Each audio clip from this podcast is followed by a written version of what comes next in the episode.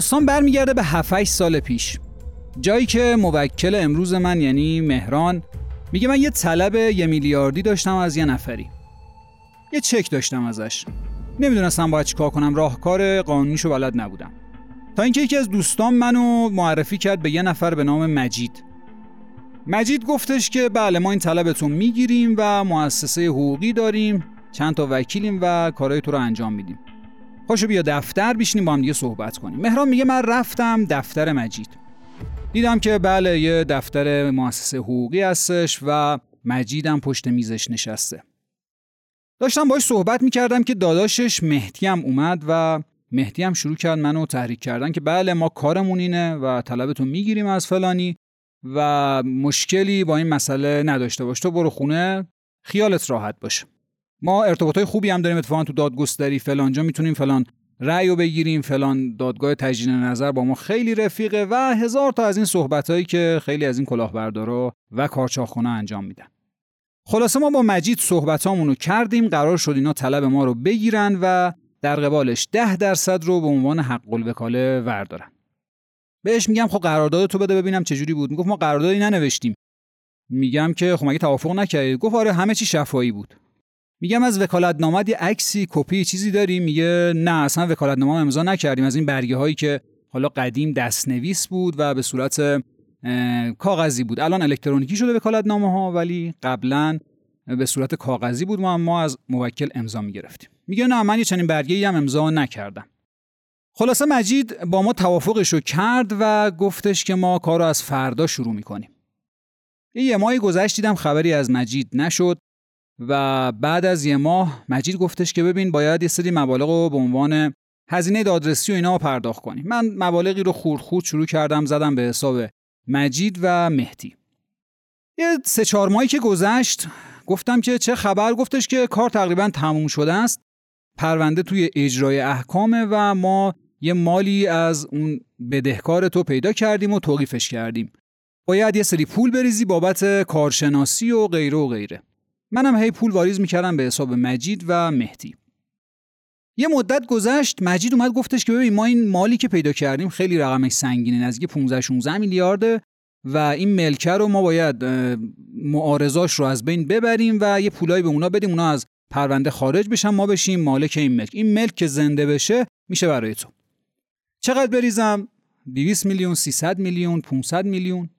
یه جایی می‌رسه که مهران دیگه نقدینگی نداره. پول تو دست و بالش نیست. میگه که چیکار بکنیم؟ من پول ندارم الان به مجید. میگه که چی داری؟ میگه والا من کارم گوشته می‌تونی از من گوشت و مرغ و این چیزا برداری. میگه مشکلی نیست. هر چیزی که داری بردار بیار. و مهران هم شروع می‌کنه به مجید و مهدی پرداخت کردن گوشت. یه جایی می‌رسه که مجید میگه که ببین تو که حالا داری از اینا به ما گوشت میدی. من میام دستگاه پوزم و می‌ذارم توی مغازه تو هر کسی که میاد خرید می‌کنه پولش بیاد تو حساب من به عنوان حق الوکاله و هزینه هایی که دارم انجام میدم. بیش از یک سال و نیم از این ماجرا طول می‌کشه و مهران مبلغ پنج میلیارد پول و گوشت به مجید و مهدی میده. یه چیزی حدود دو میلیارد پول نقد واریز می‌کنه به حسابشون و نزدیک دو میلیارد تو اون سالها گوشت میده بهشون. که اون گوشتا تقریبا الانی که داریم با هم دیگه صحبت می‌کنیم شاید به نزدیک 20 برابر شده. بعد همه این ماجراها مهران به مجید و مهدی میگه چی شد؟ چرا پول ما زنده نشد؟ این هم, من پول دادم. و مجید و مهدی همینجور و همینجور مهران رو سر می‌دونن به جایی می‌رسه که دیگه ناامید میشن از مجید و مهدی و میگن که احتمالا اینا پولی به ما نمیدن. حتی یادمه قبل از اینکه بیان و با ما توافق بکنن و قرارداد بنویسن به من این موضوع رو گفته بود و من گفتم که شکایت بکنید. گفتش که نه اینا دارن پولشون رو میدن احتمالا. یه چند نفر رو ما شنیدیم پولاشون رو پرداخت کردن و از این صحبت و چند تا از موکلینشون رو. گفتم به نظر من اینا کلاهبردارن و شما هر چی زودتر شکایت بکنید سریعتر به پولتون ممکنه برسید. ولی همچنان مهران امیدوار به این که مجید و مهدی پولش رو میدن. چند ماه دیگه از این ماجرا گذشت و نزدیک دو سال اینها پول پرداخت کردن و مجید و مهدی یه هزار تومنی هم به مهران ندادن. خلاصه اومد مهران دفتر من و گفتش که بله اینا پول نمی‌خوام بدن. و چند وقتم هست که خبری از مجید نیست. نمی‌دونیم فرار کرده کجای و پول نمیده. بقیه شاکیام نتونستم پولشون رو بگیرن. گفتم چند تا شاکی مگه دیگه داره؟ گفتش که زیاده من یه 7 نفرشون رو می‌شناسم. گفتم هر کدومو که می‌شناسی پاشو ورشون دار بیار دفتر بشینیم با هم صحبت کنیم. یکی دیگه از شاکی های پروندم میاد دفتر من و میگه که منم بهش پول دادم. میگم بابت چی؟ تو هم موضوع وکالت بود؟ گفت نه. اینا گفتن که ما می‌تونیم توی ایران خودرو آشنا داریم ماشین بگیریم. چند تا ماشین می‌تونی برداری؟ پول بیار ما برات بریم ماشین برداریم. ثبت نامی هم نمی‌خواد. ما پول نقد رو تحویل میدیم ماشین رو تحویل می‌گیریم. منم یه چیزی حدود 500 میلیون پول پرداخت کردم. تازه 500 میلیون به علاوه یه مبلغی حالا جنس بهش دادم. جنس چیه؟ گفت من کار خشکبار می‌کنم بهش تخمه و نمی‌دونم آجیل و این چیزا دادم. نزدیک 600 میلیون هم اون آدم پرداخت کرده بود. یه شاکی دیگر رو تلفنی باهاش صحبت کردیم. گفتیم ماجرای تو چیه؟ گفتش که اینا تو کار ارز و دلار بودن و من ازشون دلار می‌خواستم بهشون نزدیک به دو میلیارد پول دادم که به من دلار بدن. پولو گرفتن ولی خبری نیست. شاکی بعد شاکی بعد شاکی بعد نزدیک به فکر می‌کنم نه تا شاکی حداقل با من صحبت کردن که بعدم توی پرونده بیشترم شد. یه شاکی دیگه موضوعش این بود که باهاش یه مبایع نامه ماشین می نویسن قرار بر این بوده که مثلا نزدیک 600 میلیون پول بگیرن و بهش یه ماشین خارجی تحویل بدن. مبایع نامه نوشته میشه پول داده میشه ولی ماشینی تحویل شاکی پرونده نمیشه. تو موضوعات مختلف اینها کلاه سر مردم گذاشته بودن. یه روشی هم داشتن این که بسیار زبون باز بودن. یادمه وقتی مهران اومد گفتش که ببین ما اگه شکایت کنیم اینو ببینی یه جور زبون بازی می‌کنه که قشنگ مخ تو هم می‌زنه. گفتم مشکل نیست اتفاقا می‌خوام ببینمش. برای من خیلی جالب این آدم که چه جوری به راحتی تونسته سر شما کلا گذاشته. و کاش شما قبل از اینکه برید اونجا میمرید اینجا حداقل ما 5 میلیارد از شما می‌گرفتیم. الان دیگه حالا با موکلمون خیلی رفیق شدیم بعد از سالها دوندگی توی چنین پرونده نهایتا ما میگیم که راهش اینه که شکایت مطرح بشه. روششون هم این بود که اینها می اومدن تحریک می‌کردن آدم ها رو می‌گفتن ما ارتباط های خیلی گسترده ای تو جاهای مختلف داریم. قوه قضایی دادگستری نهادهای حالا دولتی و غیره و غیره سپاه بیت رهبری و جاهای مختلف. یه بیسیم هم گاهن پر شالشون بود به قول معروف و انگشتری دست می‌کردن و عکسای حالا خاصی که توی دفتر می‌زدن و حتی یه بار مهران میگه که به من گفتش که مهتی گفتش که پاشو بریم اینجا یه جا ایست بازرسی ما بریم اونجا. رفتیم اونجا و دیدم با اسلحه و اینا اومد و خیلی من دیگه بهش اعتماد کردم. گفتم این آدم آدم زورمندیه. قدرتش می‌رسه پول ما رو می‌تونه زنده بکنه. و اینجوری ما رو تحریک کرد که ما به اینها اعتماد کنیم. تقریبا همه شاکیا هم که ما تو پرونده باشون صحبت می‌کردیم همین حرفو می‌زدن و با همین حربه اعتماد مردم رو جلب کرده بود.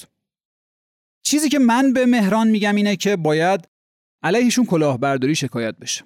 با چند تا دیگه از شاکیام که صحبت می‌کنیم قرار میشه که اونها هم به موکلین ما بپیوندن و همه شکایتمون رو مطرح بکنیم. من هم میشم وکیل چند تا از همین شاکیا خیلی عجیبه اینه که حتی اون کسی که مهران ازش طلب داشت و بابت اون رفته بودن پیش مجید و مهدی اون هم میاد و میگه که مجید و مهدی سر منم کلا گذاشتن. میگم تو که بدهکار بودی به مهران. میگه آره ولی ما یه روزی نشستیم با مجید و مهدی و قرار شد که توافق بکنیم. من یه پولایی پرداخت بکنم و تصویه بشم با مهران با حق الوکاله مجید و مهدی رو هم پرداخت کنم. ولی در قبال همین 800 میلیون هم از من گرفتم و هیچ کاری نکردن و الان هم مهران از من طلب داره و حالا منم از مجید و مهدی. و حتی ما یه صورت جلسه هم می نویسیم توی دفتر مبنی بر اینکه این توافقات انجام بشه بین مهران و اون آدمی که بدهکار بوده به مهران به نام علی و مجید و مهدی. نهایتا ما پرونده رو تحت عنوان کلاهبرداری اعمال نفوذ خیانت در امانت و چندین و چند اتهام دیگه علیه مجید و مهدی مطرح می‌کنیم. اولین کاری هم که بازپرس می‌کنیم اینه که پرونده رو بفرسته کارشناسی چون مبالغی که پرداخت شده و حالا اجناسی که داده شده خیلی گسترده و پیچیده و پراکنده است. مثلا یه جای پول به حساب مجید یا مهدی ریخته شده یه جا پولا به حساب مثلا ابراهیم پسر عموشون یا برادرزادهشون و آدمای مختلف. همه رو ما به عنوان متهم وارد دعوا می‌کنیم چون پول به حسابشون رفته و این پول نامشروعه. در قبال موضوع کلاهبرداریه یکی دو ماه از این پرونده میگذره کارشناسی ها انجام میشه تقریبا مبالغ در میاد. 5 میلیارد برای مهران هست یکی دیگه از شاکیا تقریبا یه حدود همون 600 تومان از همون که گفتیم خودرو بوده و بابتش یه سری خشکبارم داده بودن به مجید و مهدی. یه نفر دیگه است که 400 تا سکه گرفته از شاکی پرونده. اون هم شخص دیگری است و آدم های مختلف. کارشناسیاش انجام میشه تحقیقات انجام میشه و نهایتا بازپرس قانع میشه که متهم رو احضار کنه. مجید و مهدی رو احضار می‌کنه ولی هیچ کدوم نمیان.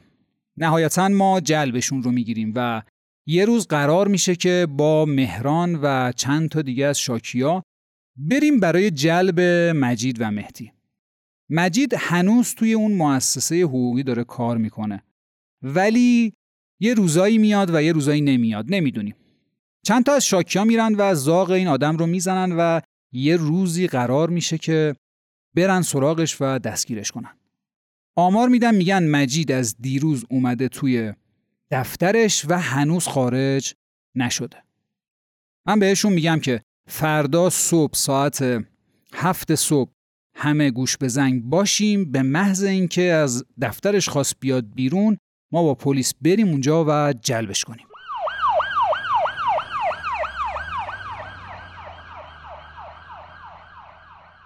ساعت هفت صبح من جلوی کلانتری و هماهنگ شده با افسر کلانتری و مهران و چند تا دیگه از شاکیا جلوی در دفتر مجید و مهدی هستن.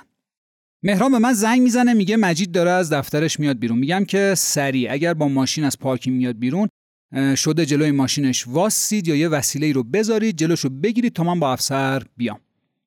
مجید از دفترش داره میاد بیرون با یه ماشین سانتافه که یه دفعه مهران با موتوری که داره میره زیر ماشین.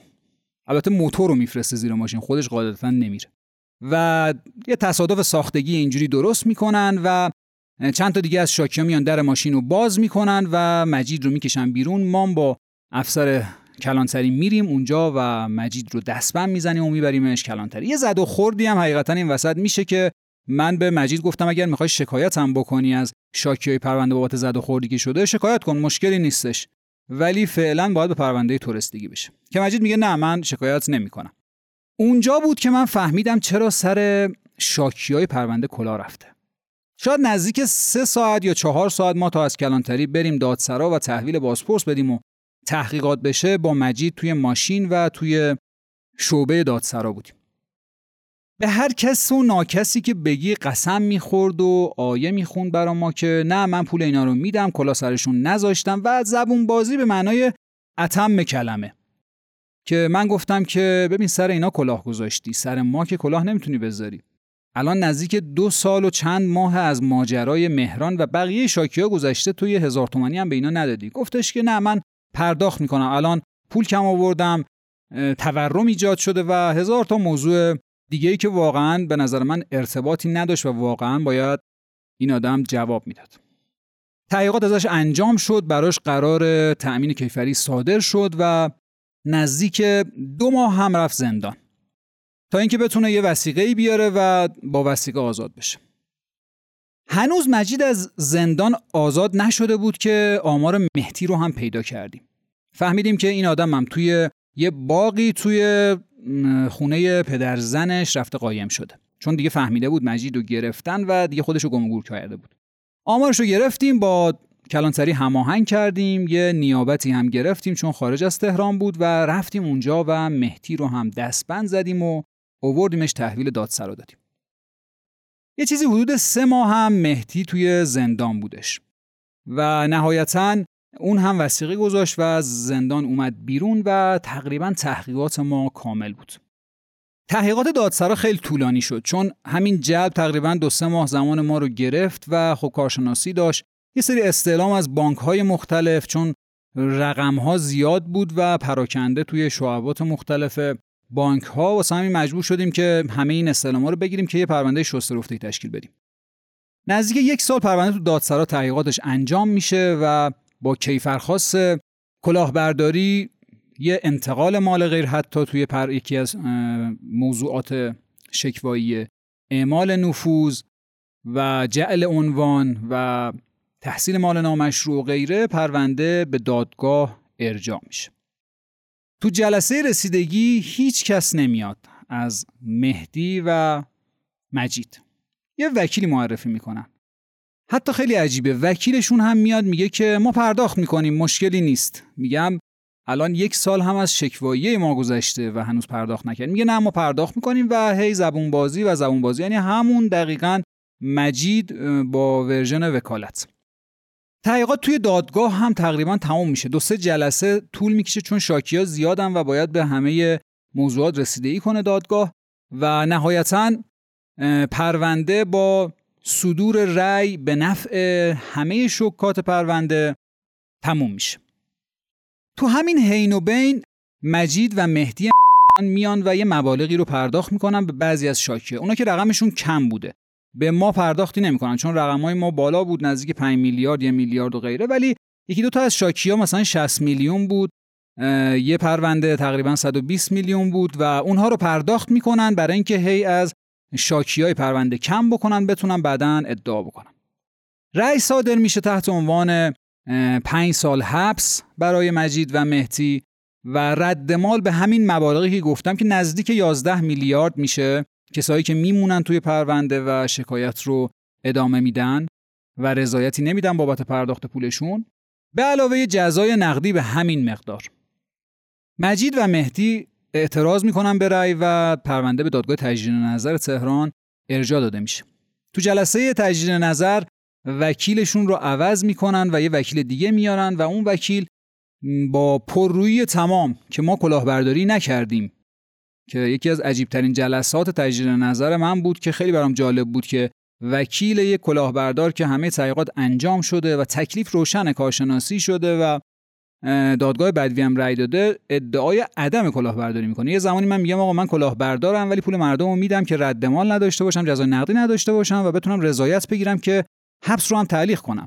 ولی اینکه یه وکیلی بعد از این همه گذشت زمان تقریبا دو سال خود مهران کلاه رفته بود سرش. دو سال هم تقریبا پرونده طول کشید تا برسه به نقطه تجدید نظر و قطعی بشه. باز هم وکیلش میاد میگه و اینا کلاهبردار نیستن. جعل عنوان نکردن در صورتی که همه اینا اثبات میشه. تجدید نظرم تایید می‌کنه این رأی رو و قطعی میشه.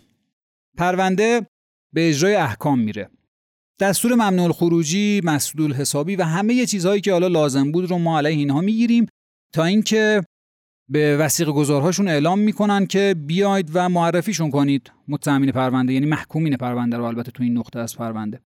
مجید و مهدی پیداشون نمیشه. نهایتا ما جلب هر دو رو می‌گیریم و دوباره با هماهنگی این افراد میریم و مهدی رو توی یه باغ دیگری که اون هم مربوط به یکی از دوستاش بود و قایم شده بود همونجا دستگیرش می‌کنیم و تحویل دادگاه میدیم و الان نزدیک به یک سال هستش که مهدی توی زندان تهران بزرگ هستش.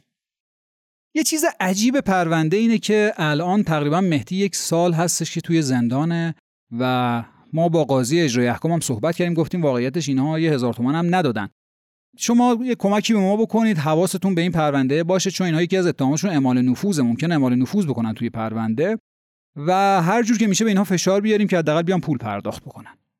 قاضی اجرای احکام هم اعلام می‌کنه میگه اگر اینها حتی یک سوم رد مالشون رو پرداخت کردم من بهشون مرخصی میدم. و تا الانی که من با شما صحبت می‌کنم یک روز هم مرخصی نیومده. و خیلی عجیبه که مهدی دو تا دختر داره و حالا مادر پیری که میاد اونجا توی دادسرا و التماس می‌کنه که آقا این بچه منو آزاد بکنیم. ما بهش میگیم که ما مشکلی نداریم. پول این موکلین ما رو پرداخت بکنن. این همه کلاهبرداری کردن بیان پول پرداخت بکنن از زندانم بیان بیرون. اعلام رضایت هم میشه کرد به نفعشون. نهایتا الان یک سال هست که زندان هستش و تا الان سه بار هم اعصار داده و اصرار از پرداخت محکوم به یعنی که من ندارم اینو پرداخت کنم و هر سه بارم دادگاه بدوی و تجدید نظر رو رد کرده. یه چیز دیگه ای که باید اتفاق میافتاد این بود که اون رقمی که اون موقع اونها پرداخت کردن خب رقم خیلی کمی بوده. یعنی رقمی که از مهران و حالا بقیه شکات پرونده برده شده برای چندین و چند سال پیشه. الان همه چی باعث تورم شده و گرون شده. چیکار کنیم؟ گفتیم بریم یه دادخواست حقوقی بدیم تحت عنوان ضرر و زیان ناشی از جرم. به نفع موکلمون رفتیم یک دادخواستی در دادگاه حقوقی دادیم و اونجا هم مطالبه کردیم ادعا کردیم که این مبالغ برای چندین سال پیشه.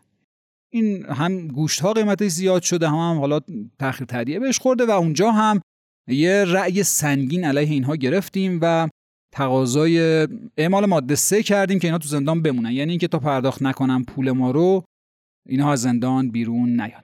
و الان مهتی با شرایط زندگی که داره بالاخره همسرش هستش بچه‌هاش هستن مادر پیرش هست ولی متاسفانه هنوز پرداختی نکرده. و الان بعد از یک سال در زندان هست و چند تا محکومیت دیگه هم روی پرونده مهتی اومده. مجید رو ردش رو زدیم و هنوز نتونستیم پیداش بکنیم و وکیلش همچنان به ما میگه که ما پول شاکیا رو پرداخت می‌کنیم. ولی کی پرداخت می‌کنند نمی‌دونیم.